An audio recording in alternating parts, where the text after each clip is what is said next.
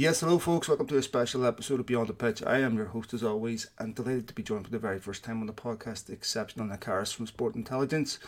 Someone I've wanted to have on this podcast for a long, long time, so I'm extremely grateful for his presence. A guy in demand and a guy who's entirely consistent on elucidating the ethical issues related to people in sports, whether it's Manchester City, Newcastle, whether it's, uh, of course, uh, this Sheikh that is interested in Manchester United, Sheikh Jassim, and of course Jim Ratcliffe and others. And we'll go take a quick look.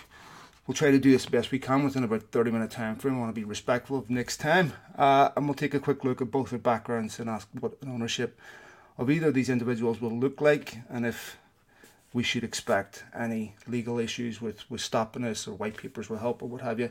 So, first of all, Nick, thanks for taking the time to join me. Thanks for inviting me on. I am extremely grateful for having you on. I'm going to start with Sheikh Jassim. We're going to have a look at both Sheikh Jassim and Jim Ratcliffe. It's no surprise to me that the Qataris bid for Manchester United. When this individual came forward, it seemed there was some confusion as to who he actually was, the legitimacy of his wealth, his propinquity to the Qatari royal family. Um, tell me what you know about Sheikh Jassim.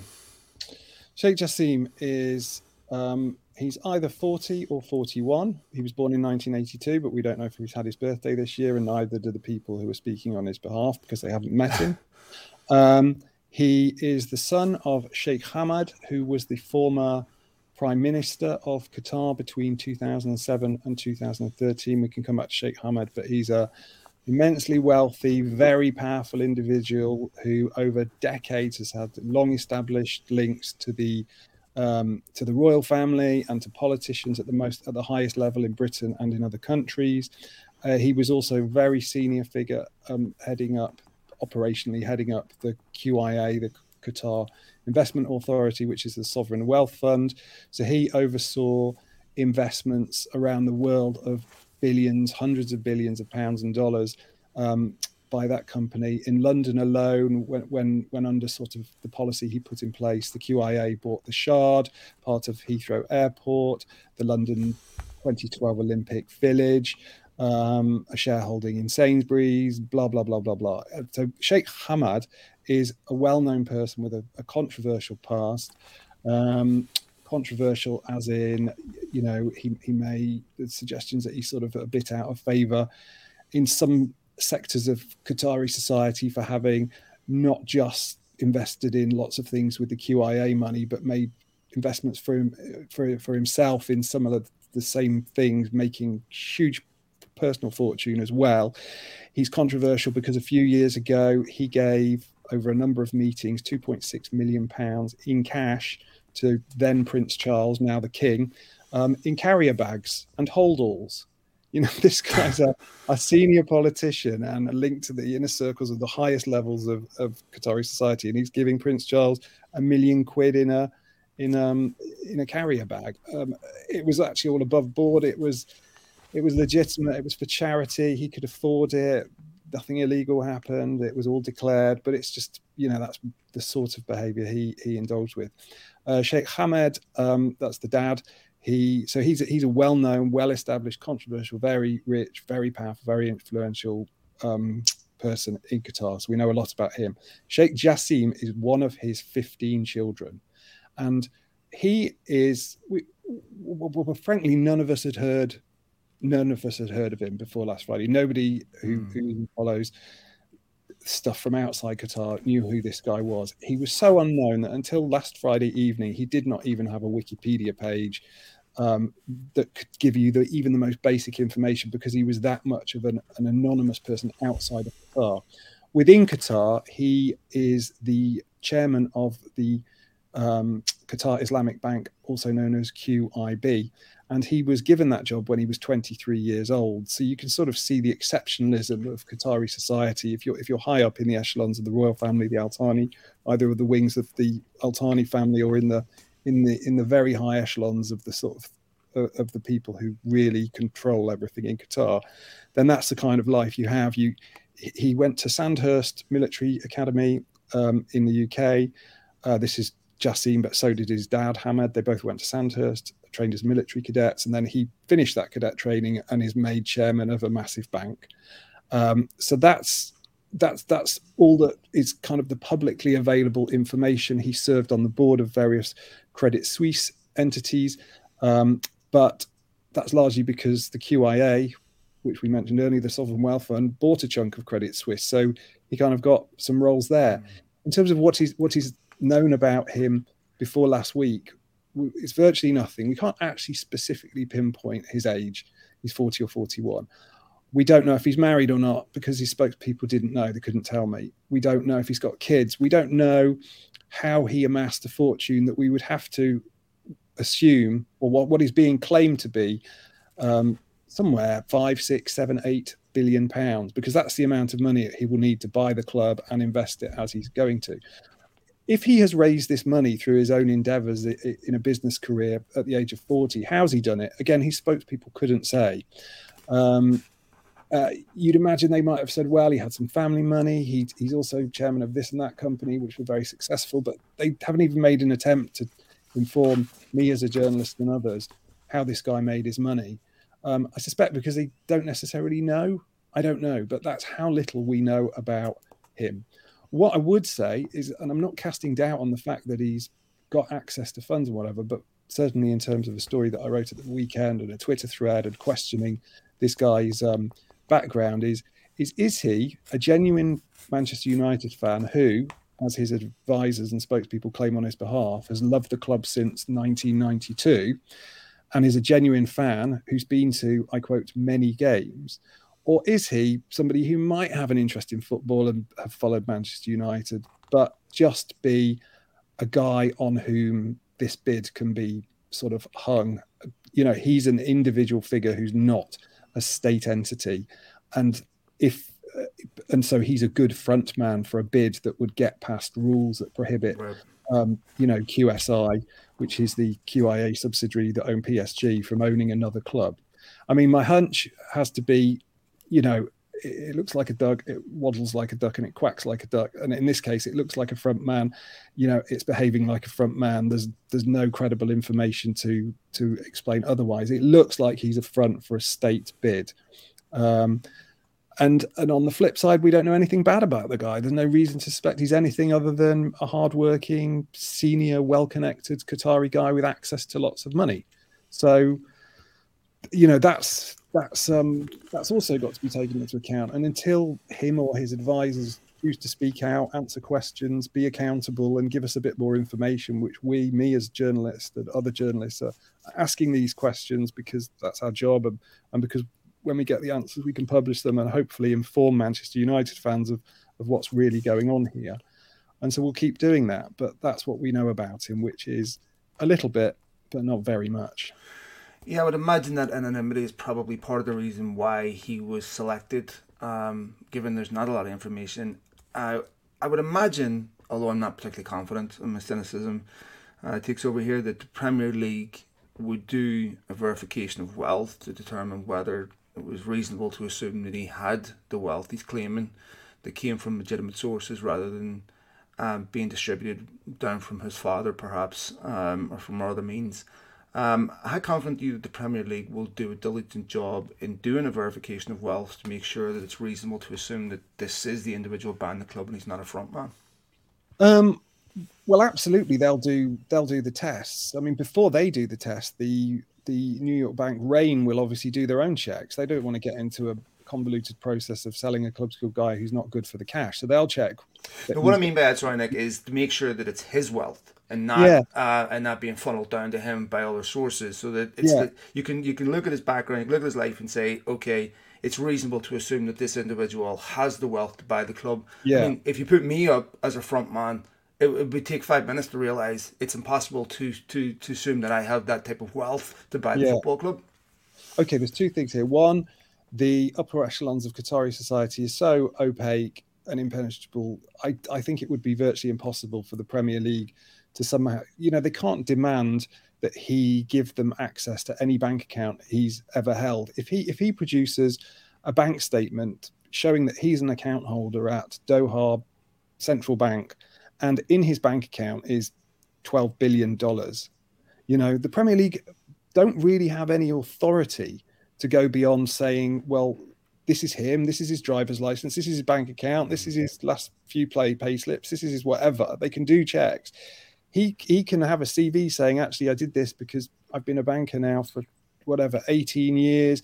We invested in this sector just as it before it took off, and we did this and this and this. And he could probably even demonstrate that he or his bank have, have made money. He can definitely I'm sorry, he, I'm sure he probably can. There's a high probability he can put together a story that the Premier League won't necessarily be able to knock down, and it it and it's it's it's smoke and mirrors because it, it the Premier League will do the checks that they have to do in the same way, and probably the closest comparison is in the same way they, in the end, were forced to, or rather legally obliged to, let the PIF, the PIF takeover of Newcastle, go ahead. Because legally and technically, PIF and their lawyers, after about 15 months of arguing and blah, blah, blah, blah, managed to convince the Premier League that PIF is not a state project to own Newcastle, even though it is the plain as the nose on anyone's face that PIF and it is a is a state enterprise of Saudi, and PIF own 80% of Newcastle. But they quickly change the color of their shirts. Yeah, yeah. I mean, to, to, uh, so the whole separation, it all becomes technical and legal, and that's why a state bid for Qatar probably would fail. And that's why it's not the QIA actually on the headed note paper making the bid because they'd go. Everyone would say no, you can't because PSG are already owned by QSI, and you can't do this deal. So they need a front man, and I think just on the precedent of PIF, I think it will be quite hard for the Premier League if Sheikh Jassim can produce the bank accounts with the cash in there. I don't think the Premier League have got jurisdiction to then demand right. To see when the money got paid into that account, or I just don't think they have that jurisdiction. They will be.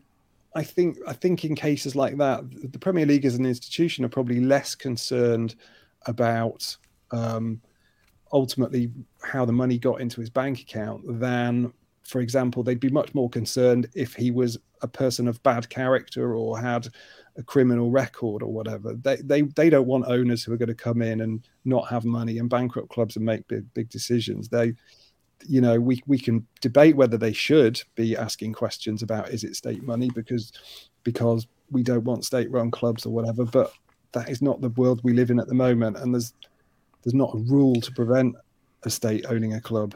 Nick, if Thaksin Shinawatra can pass a fit and proper test, then my question is how robust is this? I was listening to a podcast yesterday with Jim O'Neill, the economist, and um, a United was, fan. Yes, very much yeah. so. He's doing it with uh, Andy Mitten. Yeah, and he was talking about uh, something that uh, made me question this. So the Qataris, of course, as we know, the human rights issues inseparable uh, from the state that um, you know we, we all you know saw the World Cup.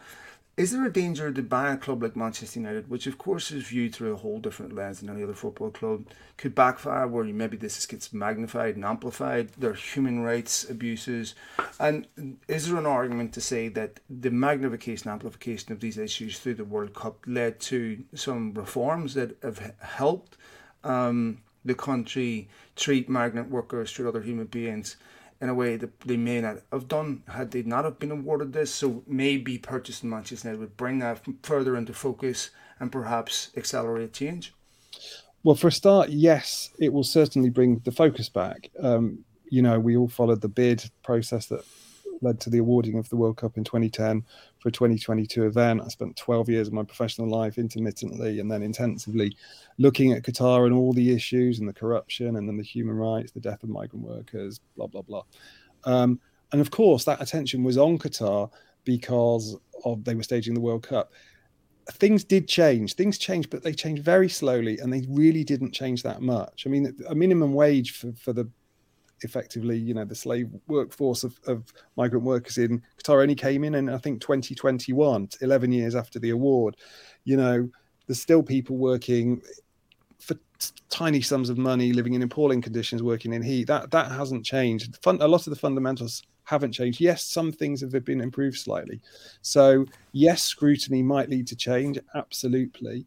But also, you know, we've been scrutinizing Qatar for 12 years and not that much has changed. If they do buy Manchester United, you know, what appetite will people have to constantly quest you know use manchester their ownership of manchester united to keep examining things that we've already been examining for for 12 years i, I think at a certain point um you know depending depending what he does as the owner and how the club performs on the pitch and and what other things they you know he does as an owner to sort of offset criticism of of him or or the Qataris will also influence how how that will be scrutinized. Let me give you an example. I mean, Manchester City have obviously been very successful at this in Manchester. Sheikh Mansour has sort of not just transformed the club, spent lots of money, spent it pretty sensibly, albeit with the massive caveats of the financial fair play um, charges hanging over their heads and, and two run ins with UEFA. But he's also spent lots of money developing East Manchester, investing in property, you know, putting some more affordable housing on the social housing market. Fine, he's, he's ultimately a businessman and they're running that as a commercial enterprise. But he's done lots of things that lots of people in Manchester, East Manchester, think are good. And I'm led to believe that the, the plan in, in you know, the other part of Manchester, the red side of Manchester, would be absolutely the Qataris would probably want to buy any land available within a few you know, stone throws of Old Trafford. Who knows? Maybe buy some social housing, put money into infrastructure because, you know, they they won't. They're not going to want to come to England and do anything bad or negative. The same as Sheikh Mansour and, and the UAE haven't done it. they they're wealthy enough to put resources into the club and the community around the club in order so that people in the local community can see what they've done and see it as a positive thing. And and whatever you think of Man City or City Football Group, and you know you're a follower of mine, you'll know I'm pretty mm-hmm. skeptical about a lot mm-hmm. of a lot of how they've achieved what they've achieved. But whatever you think of them, they've done a brilliant job in terms of on success on pitch success, and they have invested in the community, and, and a lot of people in Manchester really appreciate what Sheikh Mansour's done. Um, and so to that constituency, that part of the sports washing thing absolutely works because there are constituents of people who see them, you know, doing good deeds. And I, I would expect if Sheikh Jassim is successful, he would do similar, um, which again is not a bad thing. And, and it and that's why these these issues are so complex because you could come down to the fundamental issue of should states own football clubs mm-hmm. and i personally think no and someone else might think yes and we both entitled to our opinions um, in terms of the whole sports washing thing, are they, you know, yes, it will bring them scrutiny, but if they do enough other good stuff because they can afford to, then um, then I think they'll end up counteracting that if they behave as good citizens and whatever. And then beyond even that, you've got the issue of yes, there's a there is certainly an element, particularly with what the Saudis are doing with LIV Golf, with Newcastle, and with others, yeah. with boxing, with them very much kind of wanting to yes distract and sports wash in a clearly obvious way so that people will over time begin to associate Saudi Arabia with investment in premium sport, right? Rather than an oppressive, you know, regime mm-hmm. that chops people's heads off and um, kills people for being gay and uh, beats up women in prison because they wanted to drive a car. Over time, you know, that's a kind of much more overt. Look at this. Look at the shiny Cristiano Ronaldo on his 179 million pounds of wages, and look at this boxing match, and look at the LIV Golf. That's kind of. I'm not sure that that um, the Qataris are necessarily doing that, and because of the size of QIA, when you just look at the breadth of the, I mean, they've invested in pretty much any major company that you and I can name or think of. They've got stakes in it, whether it's Twitter or Uber or whatever, yes. Saint or Barclays or whatever. And why are they doing that? Well, because by geographical fluke, the Middle East, the, the the the Middle East oil states, you know, are just have got sitting on this vast, vast resource, which isn't going to last forever, but also please, please, please, in as soon as possible, will be redundant because we'll actually have green, you know, yeah.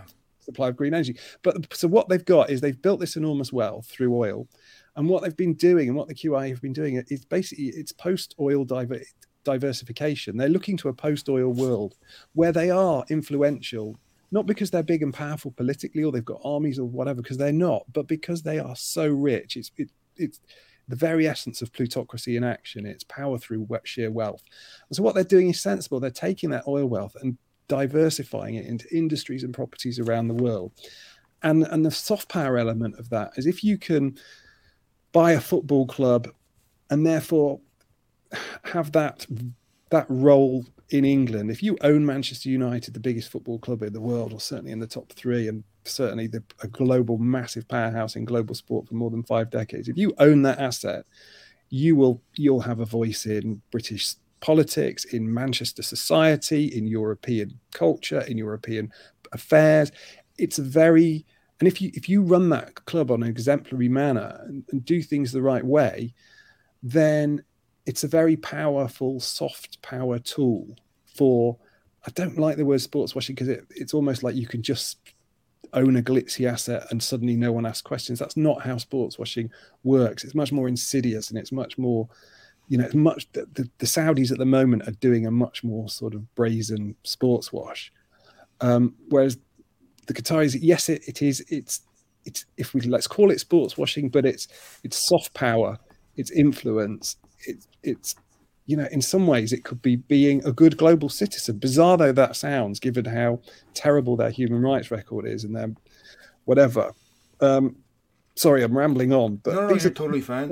But they're complex issues, and mm-hmm. um, and and you kind of think, well, you know, what's actually wrong here? Well, I think what's clearly wrong here is that a state is buying a football club and that and that they are, you know, they're going to try and win over a constituents of people while, while treating a load of people back in their own country terribly. You know, that's wrong here. I just don't think states should be doing it. But there is this, there's a wider legitimate issue to say, well, look, you know, if Qatar wants to buy a football club, they've already got one, of course, and and they can get away with fronting up Sheikh Jassim, you know, to get it through the, you know, get it green lighted by UEFA and the Premier League, then then fair enough, and Man United fans might be happy. I just, you know, I support Southampton. We've won the FA mm. Cup and the and the Johnstone's Paint Trophy in our history and in my lifetime, and I can't see, you know, uh, a Premier League title in, in my lifetime. Well, I don't want to see an erosion of competitive balance. I mean, I don't want to see that. I, I would lose interest in a sport where United won the league every year. It would mean it would, it would remove it would, it would remove sport and merit from the equation, and exactly has no no no attraction to me. Sometimes you need to lose. It's okay. Yeah, um, absolutely. I want to ask you one last question, oh. um, and be a devil's advocate on the Qataris. Um, yeah. Because in that podcast with Jim O'Neill, one of the things that he had said was when the Red Knights had attempted to buy Manchester United, they'd approached the Qataris as the anchor, the financial anchor in that yeah. process. None of these human rights issues, none of the criticism of Qataris surfaced when Jim O'Neill was trying to buy the football club. Do you feel, then, eh, eh, from a devil's advocate perspective, that some of this perhaps is motivated by prejudice towards people from a different part of the world um, there certainly seems to be a leaning towards Jim Ratcliffe, and I have my own issues with Jim. Um, and, and none of these issues made the headlines. Also, some of the people from that part of the world rightly question, in my opinion, journalists and media outlets who work and own are owned by despots, yeah. um, who seem to have a blind spot when it comes to other issues, but have no problems um, hanging their hat on this one.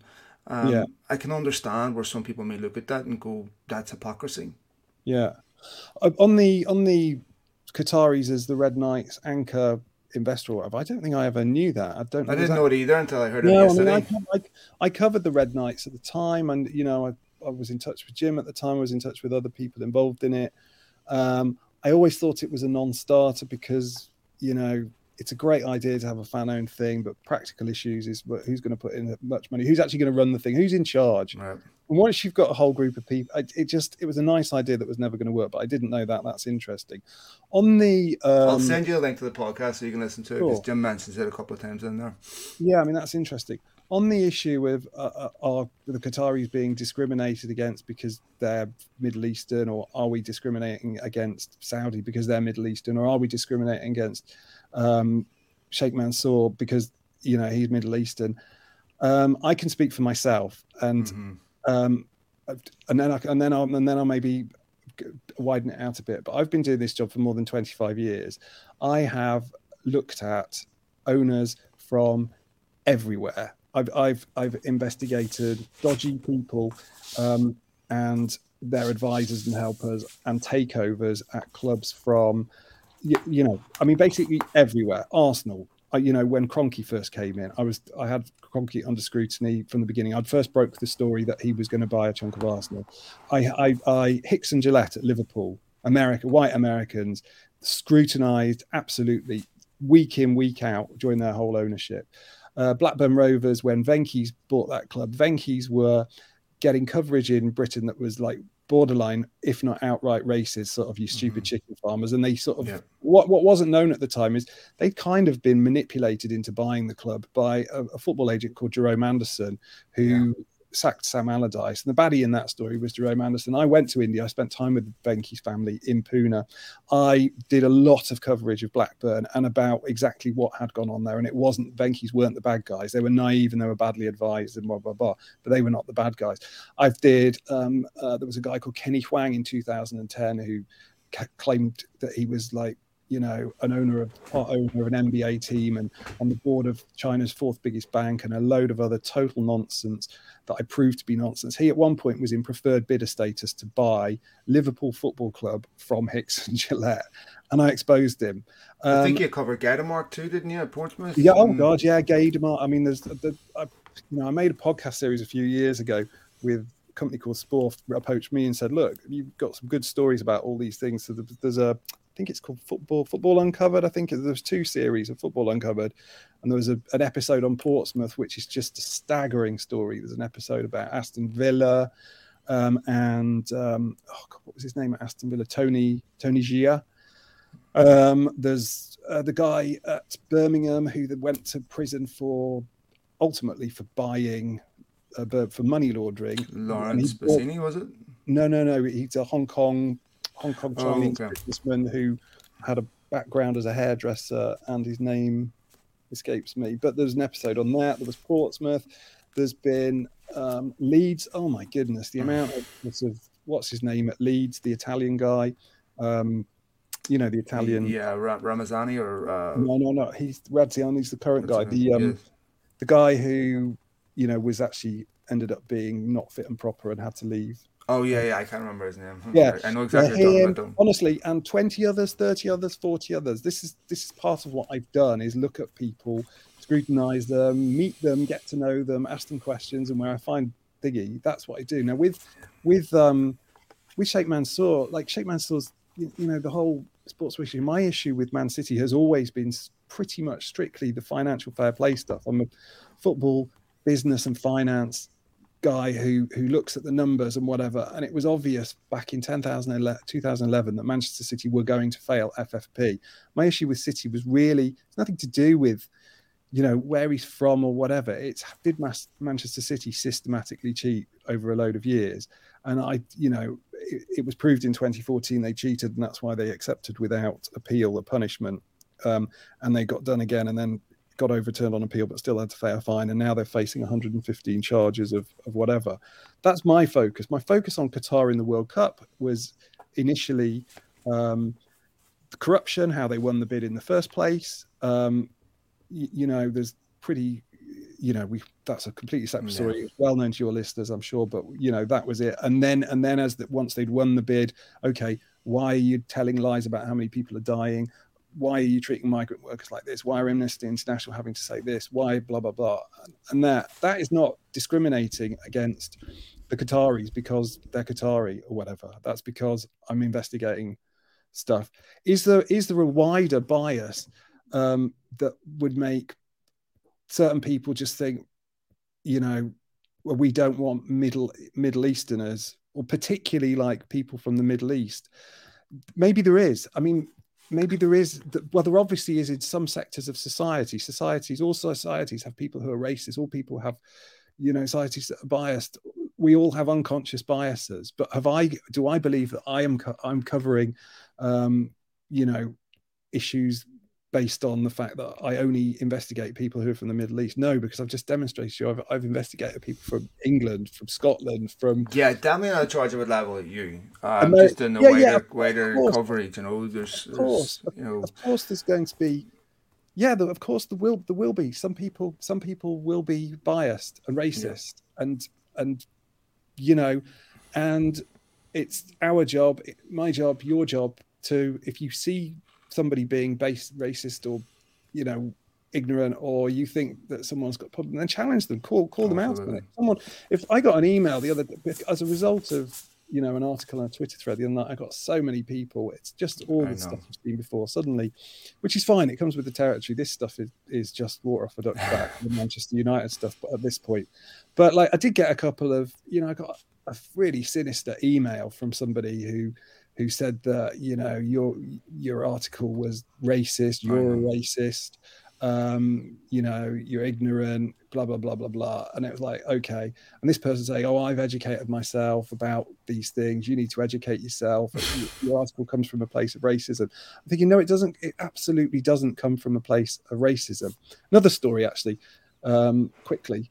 Uh, in 2012 or 13, Sheikh, Abdullah, Sheikh Abdullah, who's one of the 10 sons of the ruler of Saudi Arabia, bought um, half of Sheffield United.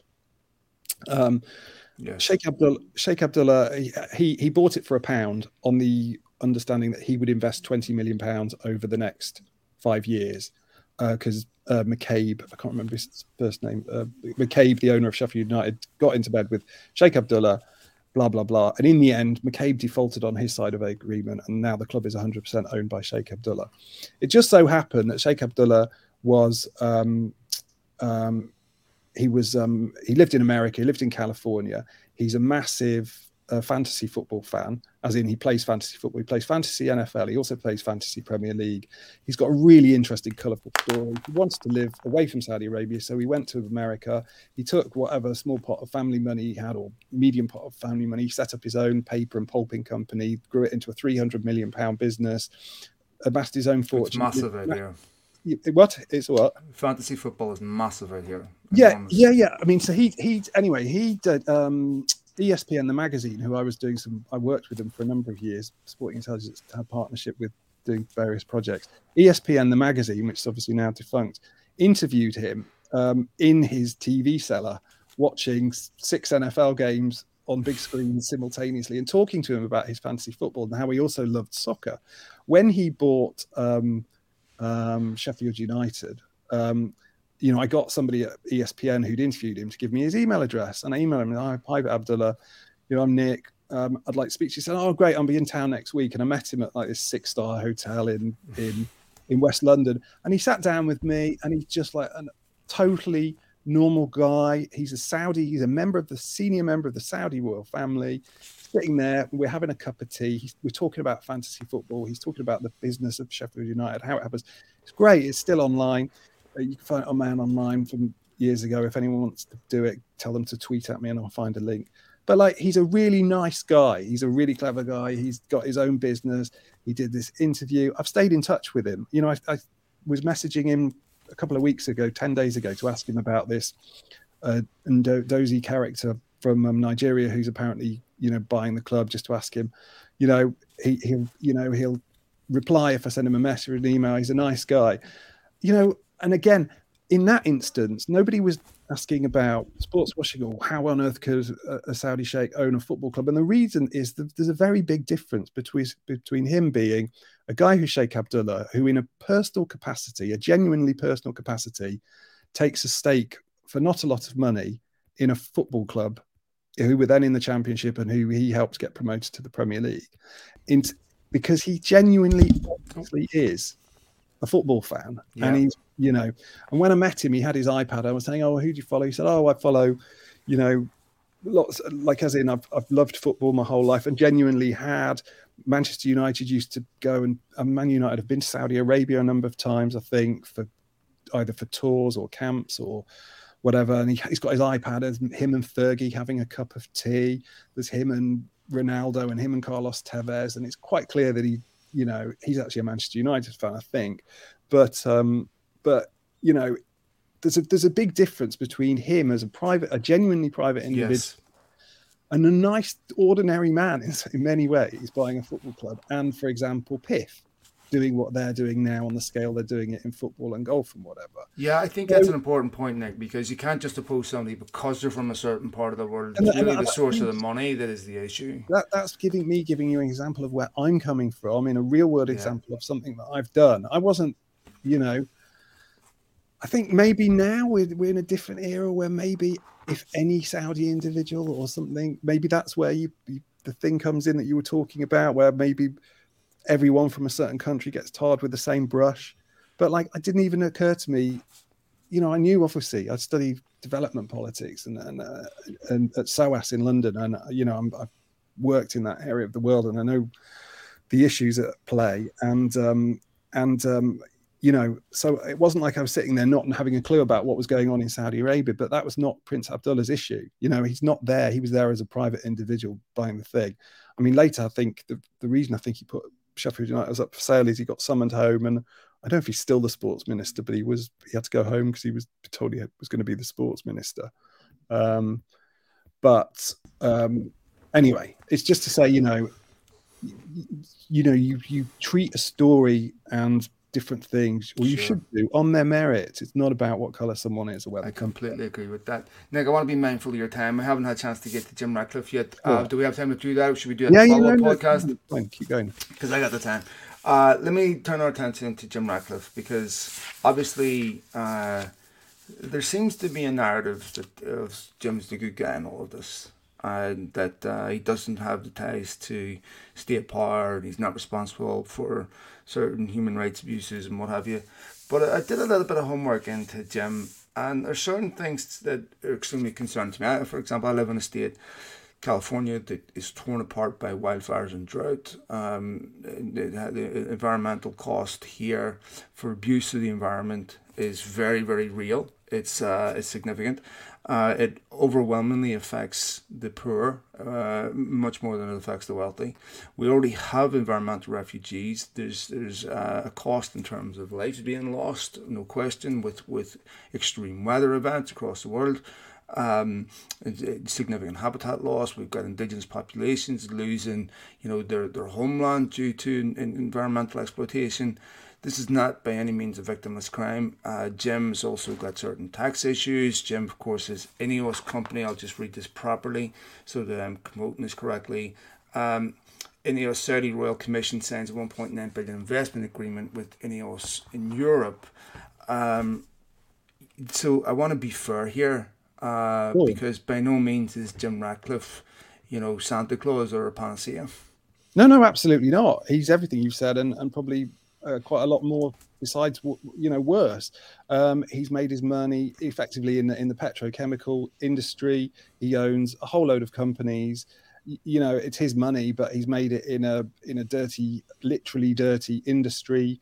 Um, he um, yeah there's the tax issues. There's um, uh, the environmental costs of, of business that he's in. Absolutely is is not he's not at all you know, in, in, no way could you say this. You know, he's into fracking and uh, shale gas and all that, all that stuff. Yeah, really damaging stuff. I mean, and and I for one have never said otherwise. I mean, I was asked to, you know, I'm a journalist. I'm asked to do a job by an editor. I say, well, you do that bid, you do that bid, you do that bid. People, the other sort of recurring trope of this weekend is each time I, I, I was doing the Sheikh Jassim story. I wrote the, that story. I tweeted about that because that's what I was I was doing. Like someone else was doing Jim Ratcliffe, and we've raised these issues. But across the whole weekend, every time I do my thread, it's like, right then, where's your 17 tweet thread about Sir Jim Ratcliffe? This, yeah, well, no, actually, I, that, that's not what I I was charged to do. You you might as well say, well, where's your um, analysis of what President Biden, you know, did in Ukraine last week? Well, I'm not a political reporter actually, and mm. I, I'm doing this today because this is what I'm doing today. You can't de facto say you should write an article about everything else that's happening in the world if you want to be fair. That's, you know, but yeah, Jim Ratcliffe is massively problematic. Let's give an example of, of one thing Team Sky. Uh, massive question marks over the the credibility of Team Sky and the cleanliness of Team Sky, um, dating back to you know 2010 when they were formed. Most people who know about sport will know about the question marks over, you know, grey areas, um, triamcinolone, um, use, um, TUEs, um, all sorts of dodginess. I did a massive story. Was it twenty? Yeah, twenty twenty one, where I uncovered, you know, a pretty dark, murky story that found out that um, Team Sky had sort of discovered that they'd had a, a, a, positive nandrolone indication, an adverse finding for nandrolone in one of their riders. And UKAD, the UKAD anti doping agency, allowed Team Sky to investigate themselves, right? Yeah. UKAD said, you, yeah, just check and see if there's anything dodgy going on uh, and let us know. And Team Sky and UKAD had so little curiosity that they teams they let Team Sky do their own investigations. Team Sky did an internal investigation that could find no innocent explanation for this positive test.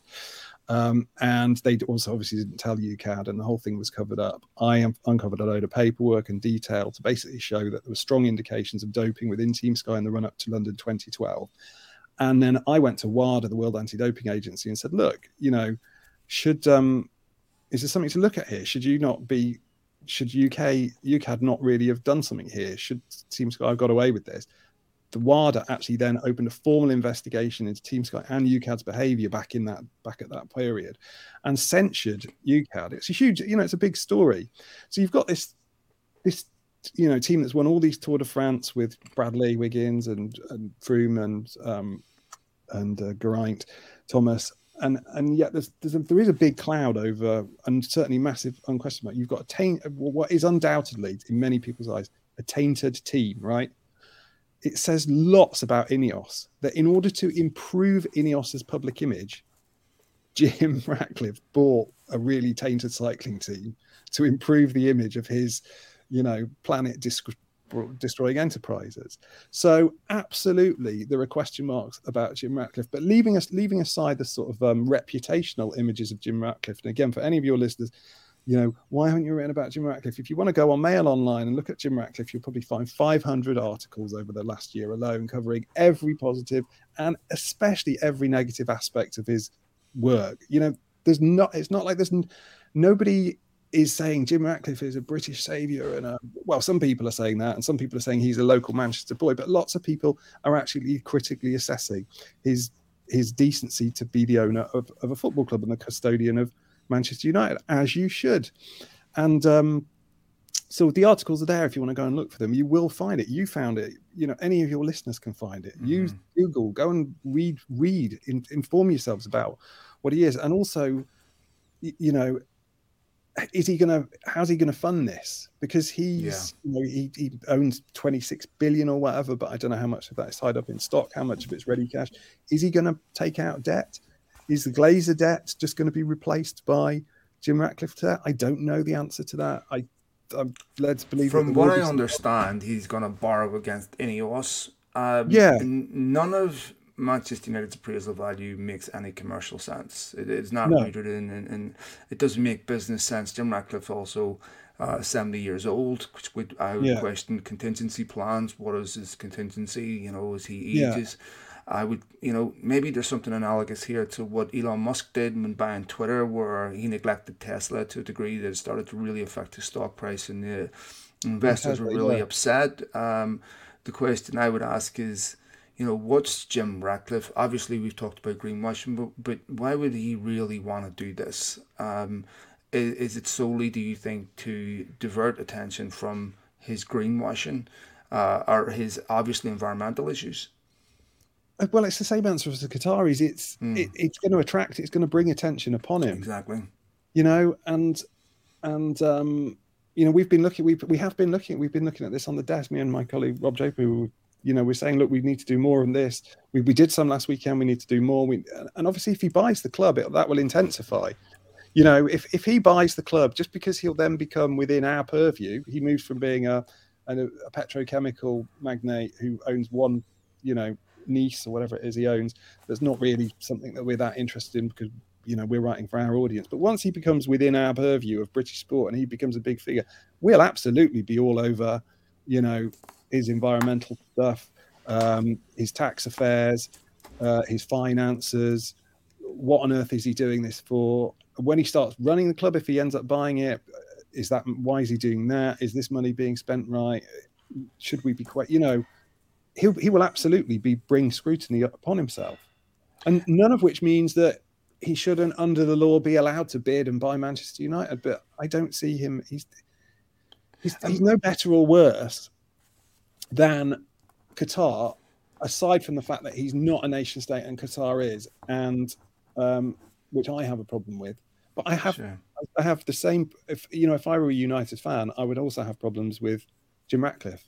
You know, I said before I'm a Southampton fan. I, we had an owner from China before the um, the current before the current um, Serbian billionaire bought us last year or whenever it was, and you know I couldn't for the life of me think what this guy from China, you know what what was he doing? What was his motivation? Mm-hmm. You know, mm-hmm. Where does his money come from? He, he was, you know, and this isn't libelous because it's just a matter of fact. Sorry, slanderous because it's a matter of fact. But like, he he was in business with two people who were um, executed in China for uh, taking bribes that he had given them. right now, so this guy is, in the largest, most general sense, kind of been implicated in significant corruption, and he owns my football club. And from everything he did, he didn't actually do anything bad at Southampton. He wasn't money laundering or doing anything bad. He wasn't doing anything good either, and it was a mystery why he owned the club. And as a football fan, it's like, you know, I'm interested. I want the, I just want the person who owns my football club to care about the club, to not be a crook. I mean, that's um, that's basically it. Yeah, it's basically, you know, and, and, not be currently serving a prison sentence for money laundering or murder. I mean, it's not a high bar, is it? For me, uh, Nick, I have two daughters, and I can't square supporting a football team owned by people who would deny our agency or deny our equivalency to uh, any male or things like that. I just I just can't do it. I mean, yeah. the most precious things in the world to me. I have two sons too. That anyone who didn't see them as equivalent would be a problem. But I want to make sure I keep the focus quickly on Jim Ratcliffe, and we'll, we'll let you run yeah. in a minute. Uh, I want to read an excerpt from a Financial Times article. In 2018, one of his sites in England received the lowest possible compliance score, environmental compliance score. Six others were given A or B ratings. He uses sports to greenwash fracking and his dirty plastics business, said Andy Gheorghiu, policy advisor at Food and Water, an NGO. It's worked. A lot of people know INEOS, but only because of their sports investments, and we have to tell them what this company is really about. To be fair, my knowledge of INEOS um, was limited to sports. Now, obviously, I, I, don't spend my life looking at this. Uh, and once I really started to delve into this, I had some serious concerns. I mean, we have a serious ecological crisis on our hands. Uh, the ocean is filled with, with single use plastics that's causing horrendous uh, consequences across the world for our health and, and, and the health of this planet. We had scientists set themselves on fire in front of the Congress, the US Congress here, begging them to take to listen. This is a this is a major concern and it shouldn't be underestimated.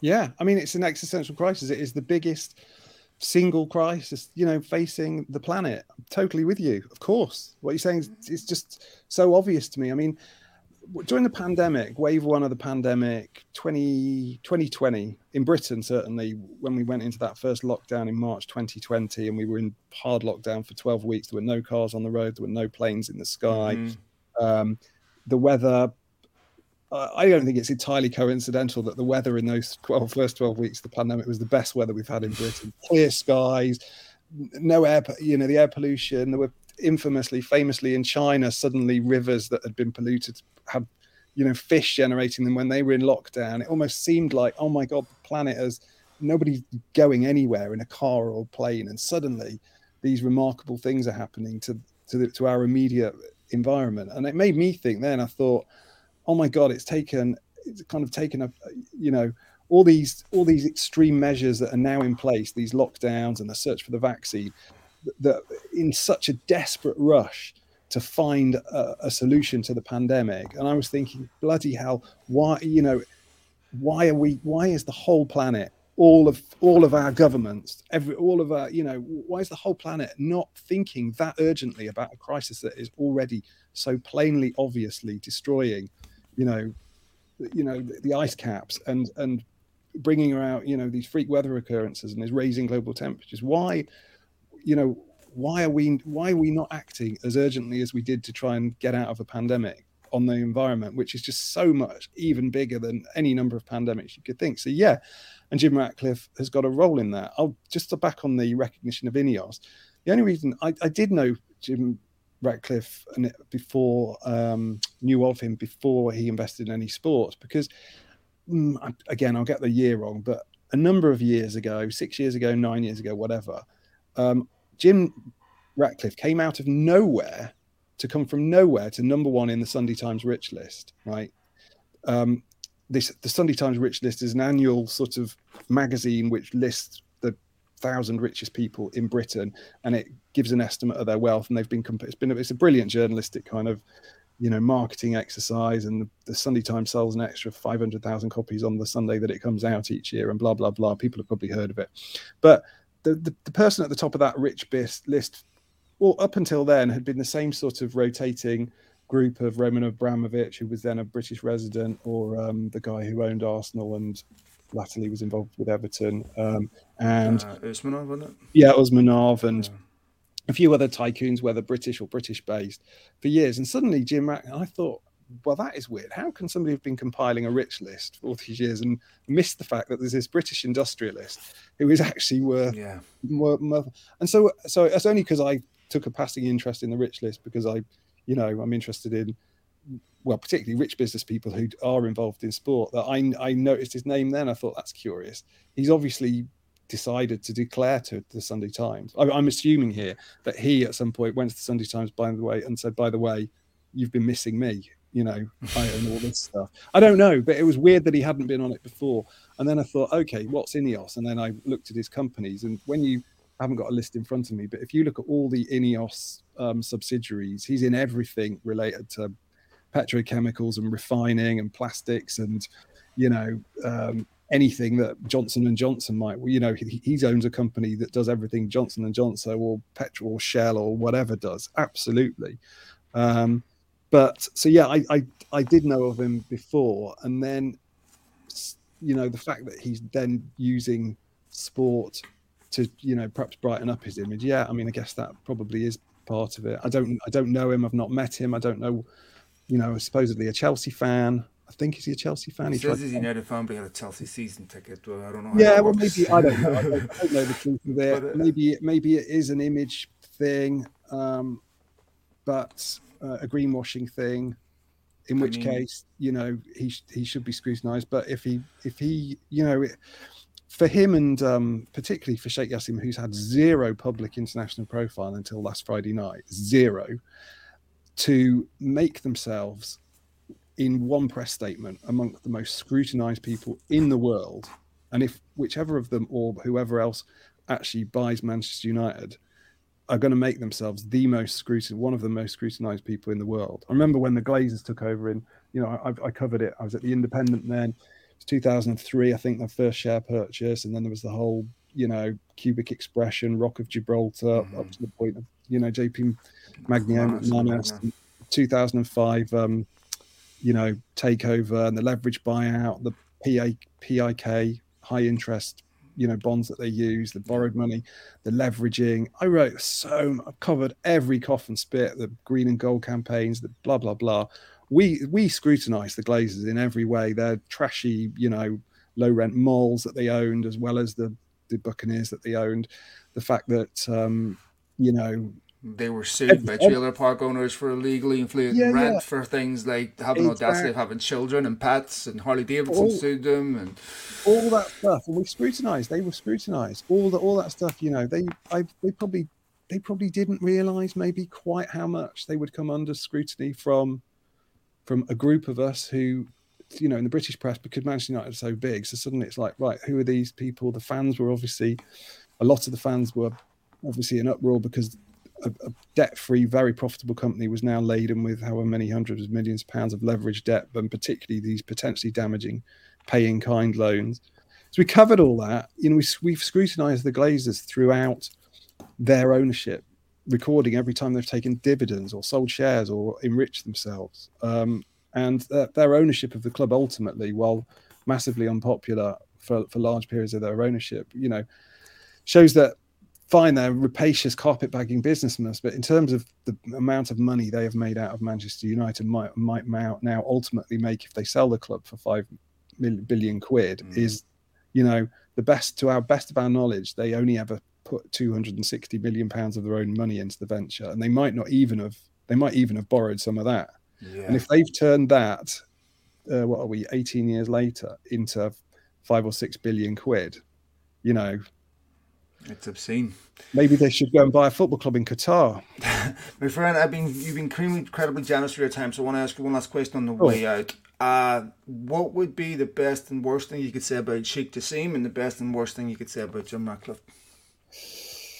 The best thing you could say about Sheikh Jassim is that he is a respectable, um, anonymous Sandhurst graduate who's 40 or 41, TBC, married or not, TBC, who may or may not have supported Manchester United, who, who to our knowledge, has does not have a criminal record, and might have access to family money.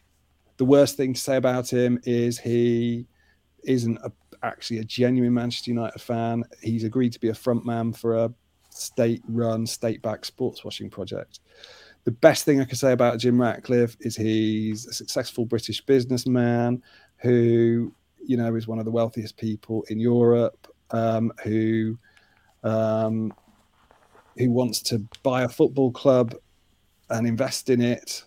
And the worst thing I say about Jim Ratcliffe is he's got um, uh, a company and a conglomerate and a bunch of subsidiaries that are doing real damage to the planet. He has got question marks over him about tax avoidance and uh, ethics and fracking and destroying the planet, and um, and he his his motives are, are not pure.